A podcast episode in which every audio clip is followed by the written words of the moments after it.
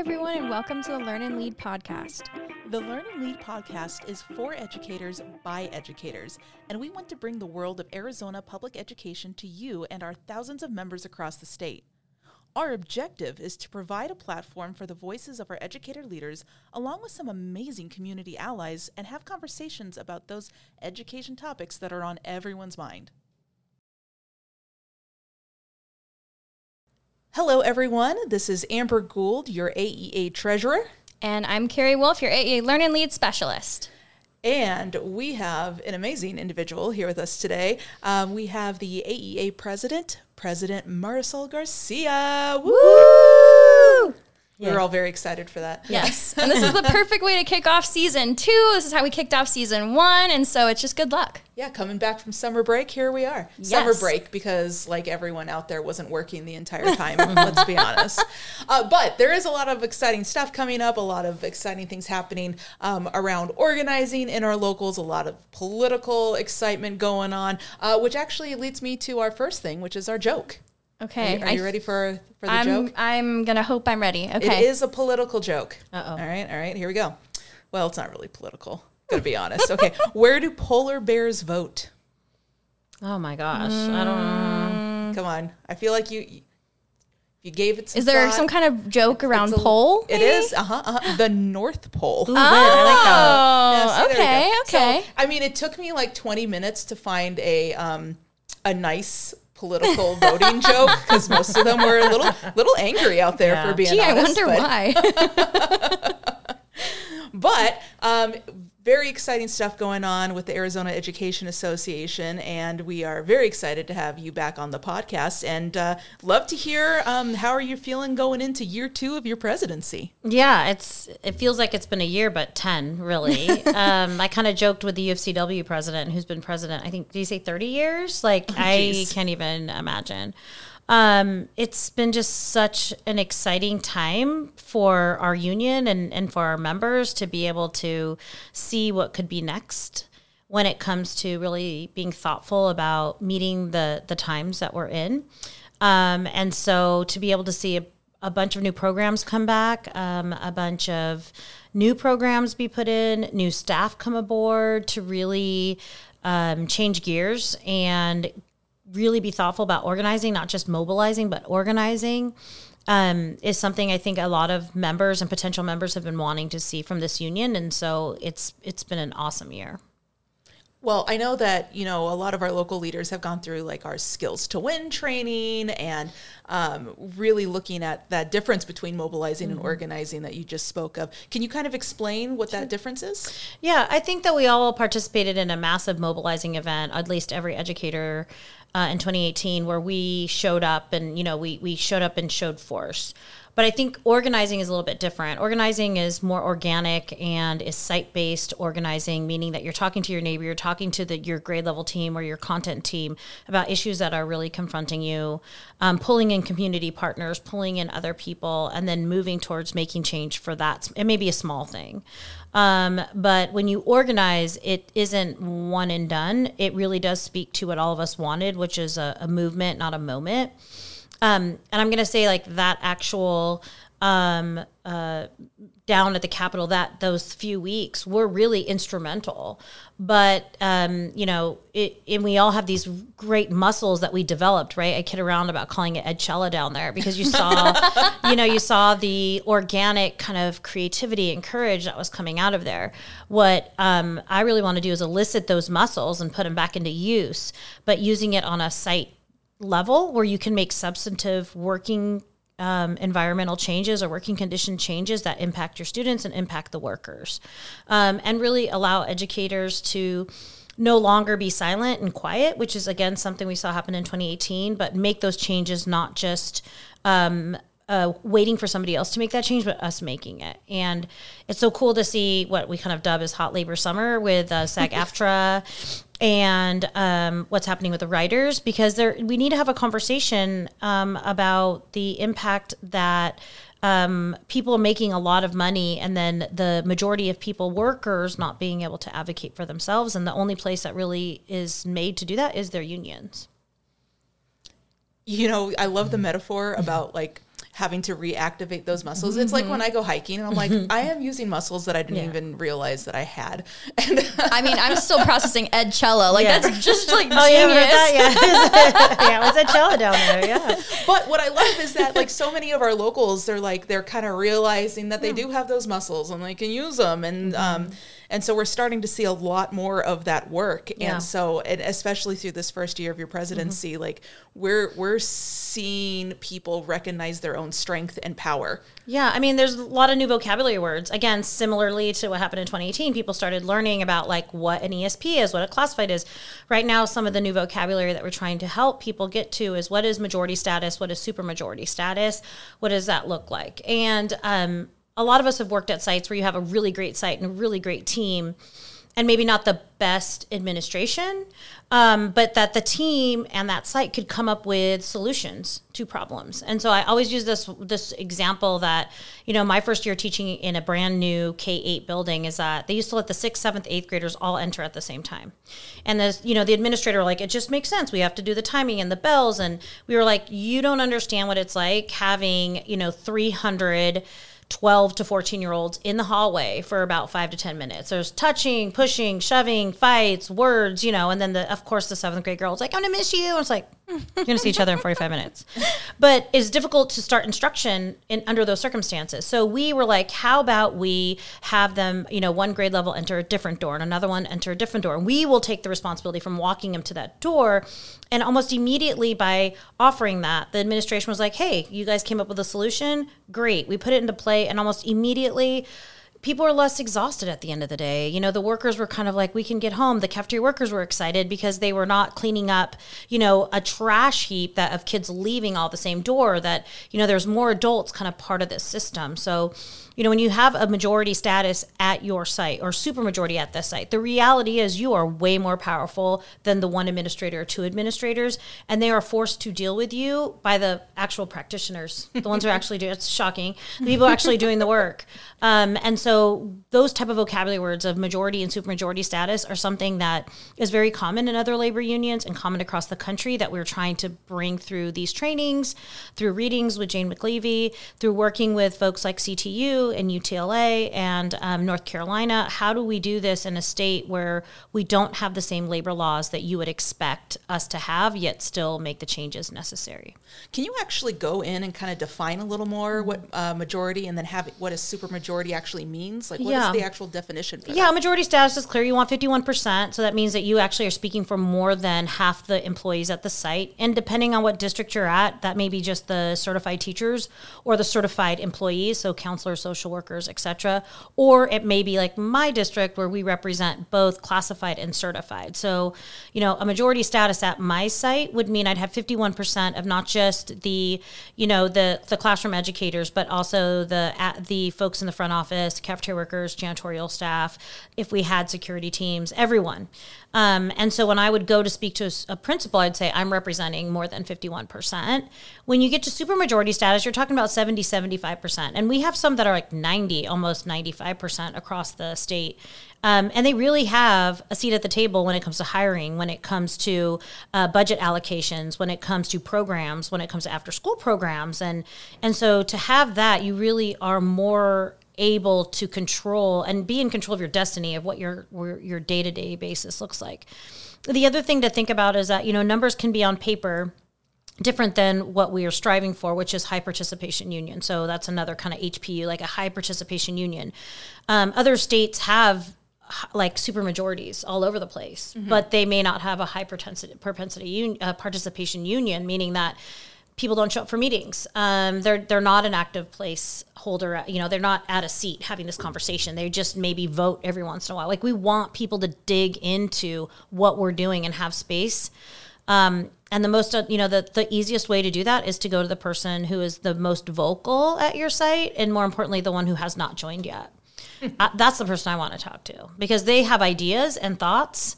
Um, and so I want them on my team. And maybe they don't join immediately, right? Maybe it takes me years, but at least they're seeing what their union can do for them once they join.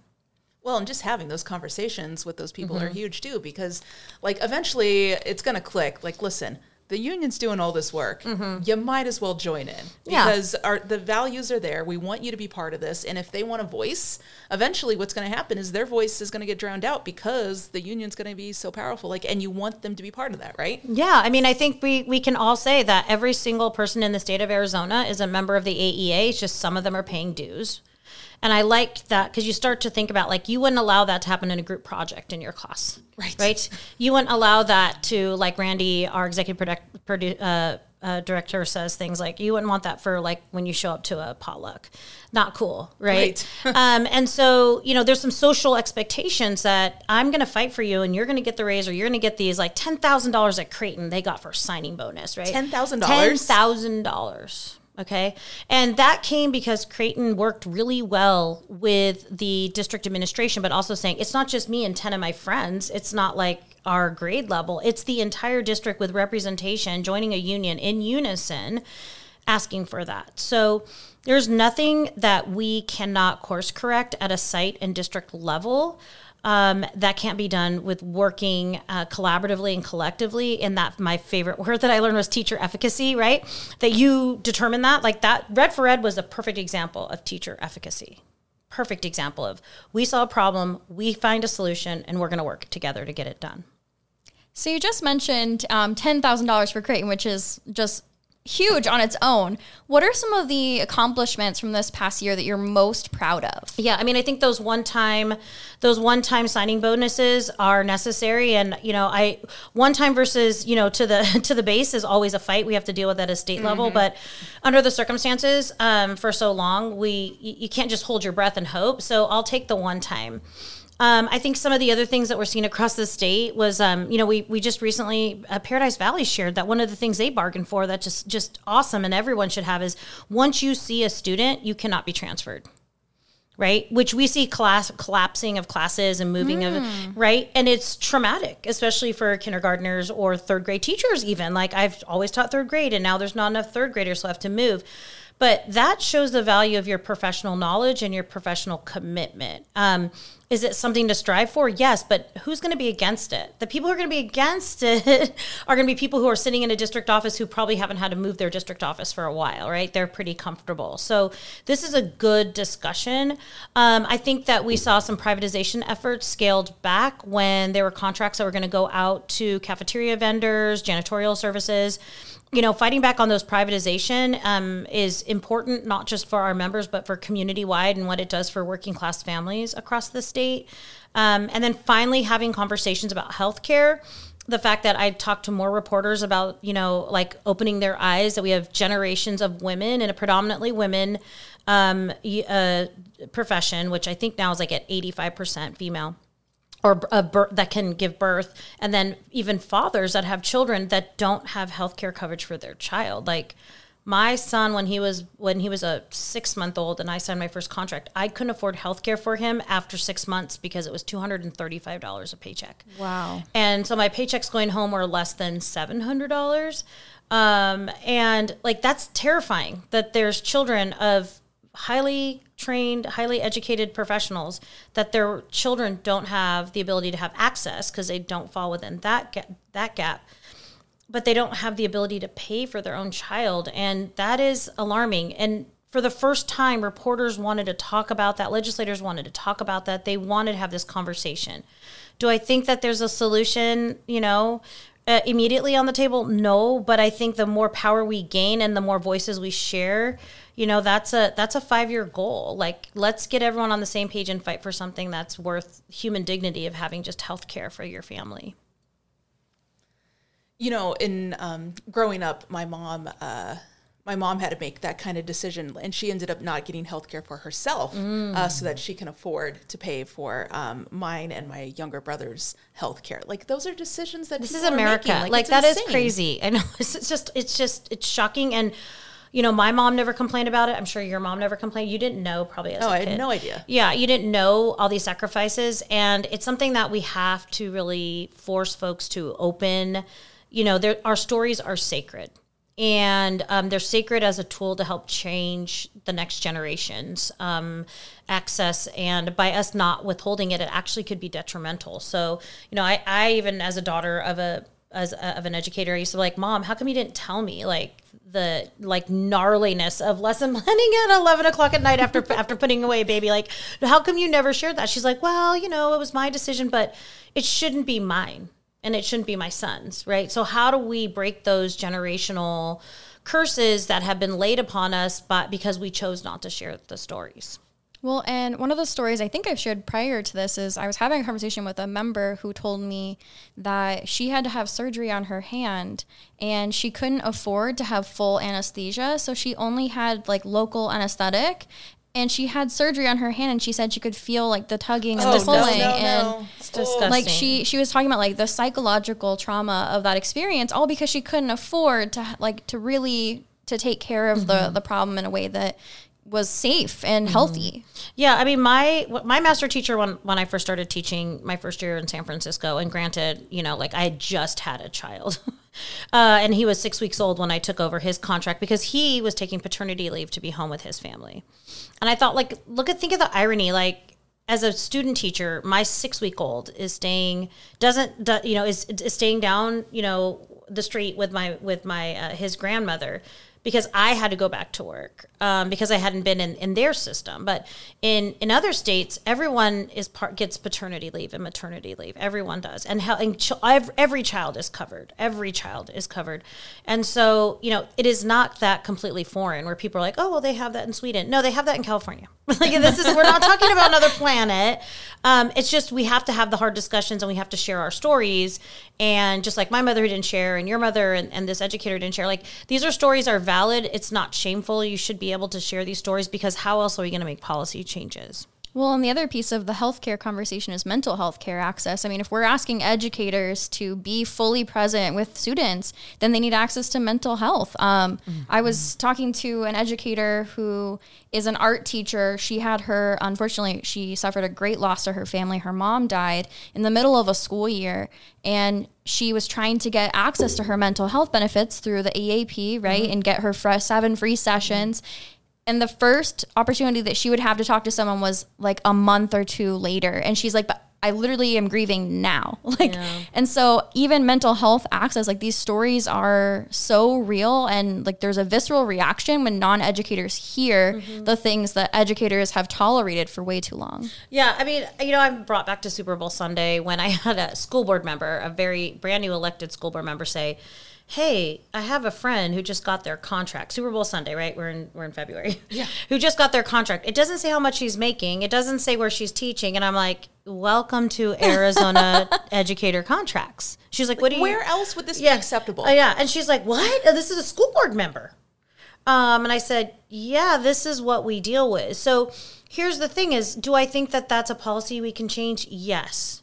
Can I try to, can I do that alone? No. I'm going to need a ton of people to be able to share their stories, A, and B make it a, make it an issue, make it an important thing. So, and, and that is a non-political thing. That is not something that should be shrouded in party politics, but more in human dignity issues. And quite frankly, it's an issue economically. It- This is an economic issue that people are, are signing contracts in the early, you know, in the early part of the the actual year in, tw- in the the next not on school year, but that doesn't make any sense. No other no other profession are we asking him to sign something of you don't know where you're going to work, you don't know who your boss is, you don't know how much you're going to get paid. Sign here, and if you decide to leave early to make a decision for your family, you will have to pay us. Um, or even get your certification. Okay, or, or yeah, like or threat of getting your Yeah. certification taken. So like these are these are just and again, it's because it's been shrouded in you know embarrassment, shame, and quite sometimes it's shrouded in veteran educators just saying, "Shh, this is how it is." And I, I, I, that's not that we cannot proceed like that anymore. We have to proceed in demanding that we are treated with the respect that we deserve. It reminds me of last year, season one, episode one, when you said to ground ourselves in the fact that unions fight for respect, wages, and working conditions. And mm-hmm. a year later, it still holds just as true. And I mean, you were literally just talking about human dignity. Like, such a, that, that should be an easy thing to bargain for, right? Yeah. Well, I, the interesting part is that you, y'all. I mean, to be honest with you, making that hard turn to say labor, say union, align ourselves more with the union and the labor community than we ever had before. Uh, was a lot easier said than done. was a lot of pushback from, you know, rank and file members and veteran members who were like, "No, we're an association," and and I get it.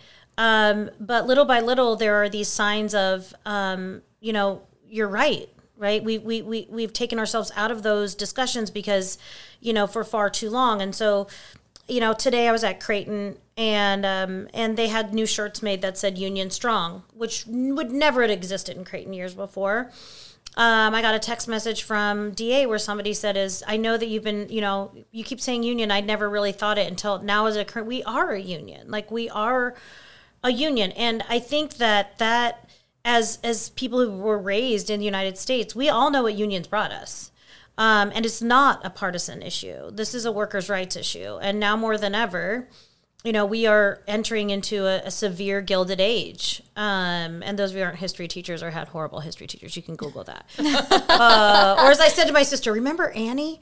Uh, um, so, you know, where there's extreme wealth and there's extreme um, uh, politics that is really focused in on one issue and the workers the people who are making this country move and learn and lead they're being left behind. And the um, historically the only place that has really saved us has been unions. And so we get to lean into that and gratefully this is not the first time nor it will be the last time that workers will have to come together to, to push back on some of these um, unsafe working conditions um, un, un, untenable like expectations. And honestly the exploitation of our labor and to be able to speak like that um, I, I think it will it will just take a long, longer amount of time and, and we'll get there. So i know there has been a lot of pushback from uh, from you know the arizona education association from our local unions at the district level. What have been some of the bigger wins that we've seen this year? Yeah i mean i think some wins are wow. I mean i think some of the biggest wins is that we're seeing locals actually gain so much membership and the the the kind of thinking back to wow we never thought that this could happen right? We never really we assumed that we were in good places right? There have been some rocky uh, relationships uh, that have happened because people finally stood up for themselves. I think the the broader win is that you know from May to July we were the third uh, fastest largest uh, union growth after Florida and Kentucky both of which are under massive attacks, under massive union attacks. Um, another massive win is we, you know we got we, we really played a huge role in getting Katie Hobbs elected. Like Governor Hobbs um, would not have been elected unless educators and our supporters didn't say this person is going to lead us down the right direction and the hundred plus vetoes that she uh, participated in. um, and those hundred plus vetoes saved us. But you know, the same thing I said in May to our delegates: like she's not going to save us. That's not going to happen. She's not, you know, as great as she is. She does not have a red cape. Um, but we do, yes. right? We do. And so I know that when I had a great eighth grade team and we were all working together and the kids were growing and they were behaving and it was amazing, it was because we made the decision to work together for ourselves. Um, and so those are some of the wins where you see, you know, like Tempe Union, who got shirts made that say majority status, like on our way to super majority, right? Um, folks going to our Skills to Win training with Jane McAlevey, where we had like over 150 folks, and then the other unions saying, locals saying, we want to be part of those um, this year, returning, like I want to go back again people reaching out and wanting to learn more about labor history because it's not taught in schools in depth as, as much as it should be. Um, and people who are wanting to, you know, take access to the new professional development. I had somebody come up to me today like, hey, in Creighton, I'm so glad I joined. I went to some of these professional developments. It was so awesome. Like, nowhere else am I going to learn how to support Navajo children. Where am I going to learn that, right? I teach in Central Phoenix, and I was like, that was a decision we made. That's a win. That's a massive win that they now see themselves as the purveyor of um, professional knowledge and being, and we pay them to do that. We've never done that substantially. Um, but with every like massive change, there's, you know, pushback. We saw it, red for ed. We had purple for parents. So um, people are going to start to be alarmed when they start to realize this union's growing in power and in numbers because that means that they may lose power. Um, so we are expecting massive pushbacks, and um, luckily we've got each other, and we're all focused on the right values. So I think we'll be okay.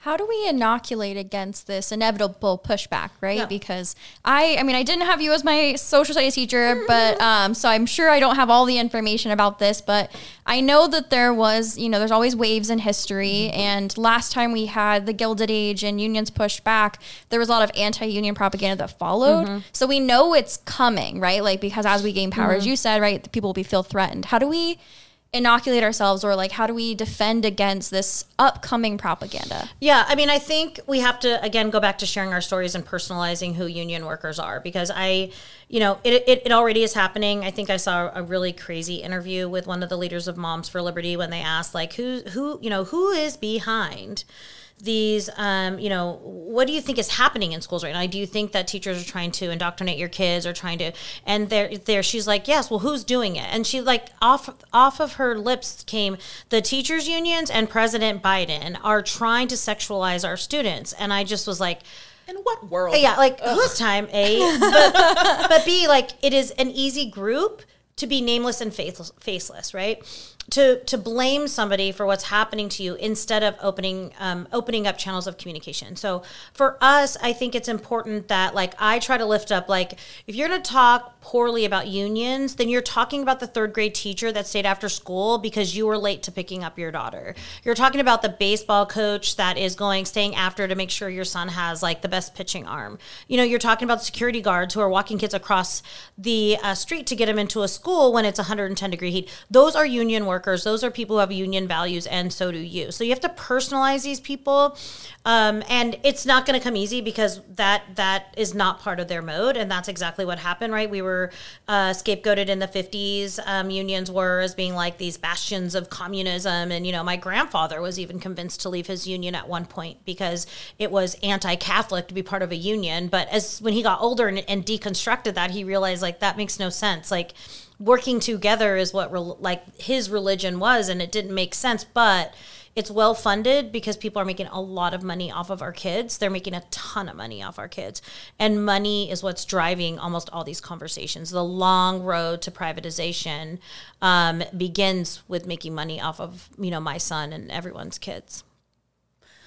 Wow. So looking at everything that you know that's coming down the line when we look at some of these other big fights, what do you see this next year? What's going to be, what are some of the major issues that we're going to be facing? Yeah, vouchers. I mean, it's we know yesterday the governor's office kind of got somebody leaked a memo that said that that we were going to be up to about a billion dollars that we're going to be losing, and and I, I think it's important that educators not just ground themselves in how this is going to impact public schools, but how this is going to impact mental health services, housing issues, homelessness issues, access care, any sort of common good um, that the state helps provides are going to be completely taken away. Yeah, money has to come from somewhere. Yeah, yeah, and so not we're not the only ones. Schools are going to be making the cuts. Uh, infrastructure is going to be making a cut. Any sort of changes that need to happen to your community. So the common, you know, these common good issues that we all surround ourselves with are going to be cut.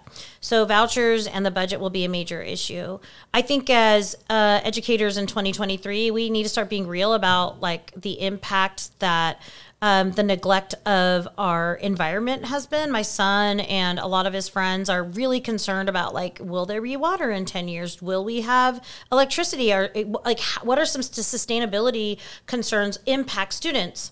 Um, you know, this morning I spoke I spoke to a CNN reporter about like the extreme heat and schools. Like, what are the impact of extreme heat on our kids? And last year nobody was asking me that. Never had I been asked that. So we really gonna have to contend with how do we keep our family safe, our community safe, our kids safe if we go into a drought, if we don't have, uh, if the air conditioning continues to break. Um, something that happens in California is they have brownouts, right?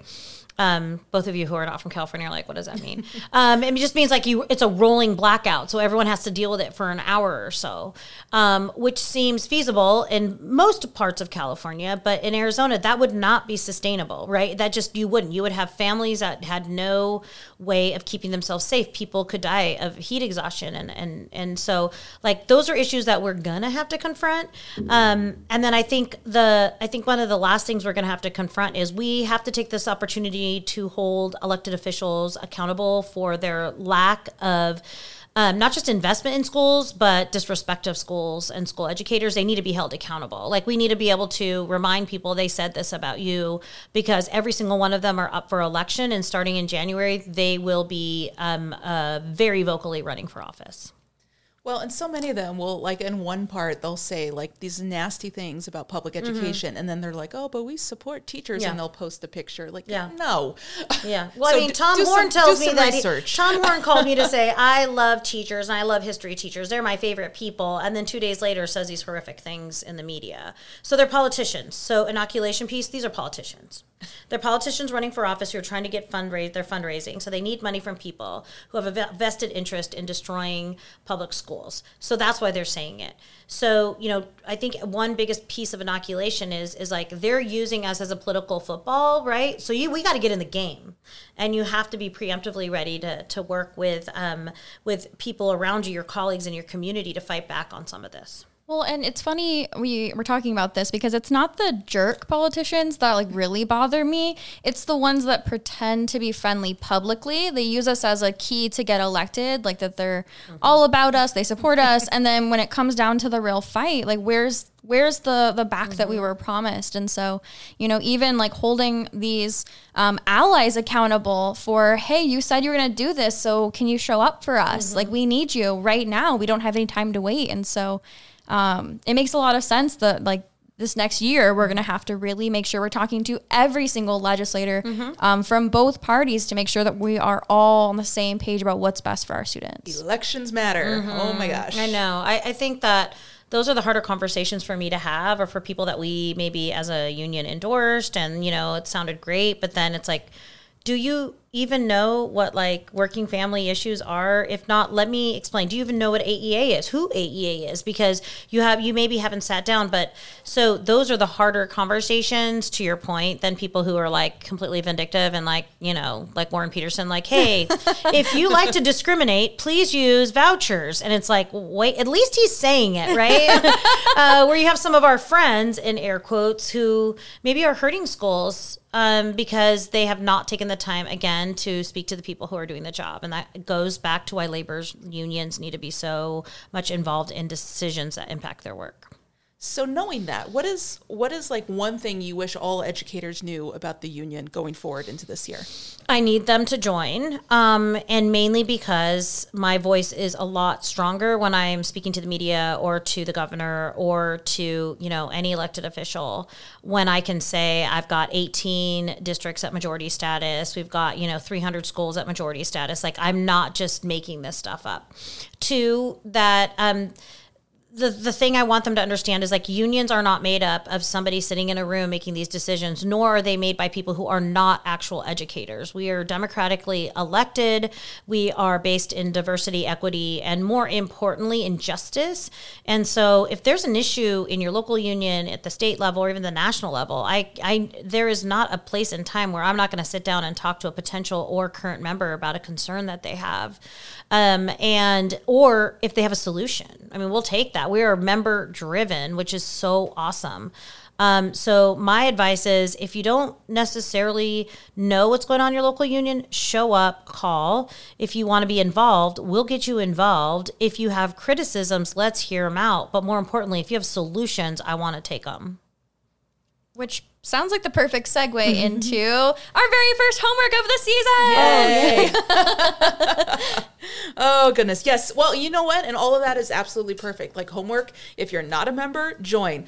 And remember, if you are currently in college, uh, you can join it as, as, as an aspiring educator. Um, if you are retired, join our AEA Retired. Um, if you're a parent, a community member, or ally, and you're interested in contributing to the cause of public education, you can join as an associate member. We even have a sub membership. Yes, mm-hmm. we absolutely have um, membership for substitute teachers. So absolutely look into that. The other piece is if you already are a member, I want you to take a look at your building this year, take a look at your your you know your grade team and figure out okay which one of these people are not currently a member and go have a conversation with them um, and ask them to join. Give a hard ask. Be like listen i've been working with you for x amount of years. You know the work that the union has been doing and you know that your voice should be part of this.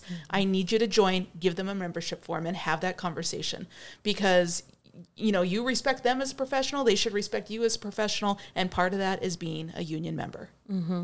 My other piece of homework is if you, which you people listening to a podcast clearly are, um, aware and, and, and, on social media is, you know, really start following the the strikes that are happening with SAG-AFTRA and the Writers Guilds, and really open your eyes to what unity looks like and solidarity looks like across across the spectrum of people who you would assume, you know, are making good money that have healthcare benefits that actually they too have hidden that from us, right? Mm-hmm. And sec and and the fact that they are more than likely going to be able to win this is because they are telling their stories. They are being very vocal. They are standing next to each other. They are not crossing picket lines. They are unquestionably showing you what solidarity looks like.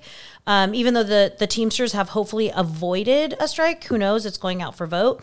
Um, that strike should be a threat of you stopping your your actual labor stopping is what a strike is, right? So the threat is real because they geared up to it. So for us, strike should be real uh, in the state of Arizona, but you got to gear up for it. It doesn't happen overnight. So the only way for us to get the changes we need for workers is we have to do it, you know, at every grade level, at every content meeting, at every site. Are you guys part of the union? Otherwise, we're not going to get this fixed. Let's go in with a solution and let's fix it. And more importantly, let's win for across the board. So key into some of the either TikToks or or um, or threads or whatever that Bird app is now called, um, and watch some of the SAG AFTRA folks talk about the importance of um, of solidarity and telling your stories and being very explicit about your demands. Um, and that comes from the fact they have a very strong union and a very strong um, sense of who they are and what they want. We want to give a special shout out to Josh Adkins from Paradise Valley Education Association for composing our theme song, and another shout out to Carrie Wolf for producing each episode. If you want more information on other Learn and Lead opportunities and professional development made for educators and by educators, check out arizonaea.org slash professional dash excellence or reach out to your local president. If you're not currently a member and want to be part of creating opportunity for all students through the power of public education, you can join the Arizona Education Association by going to arizonaea.org backslash join. And that's the bell.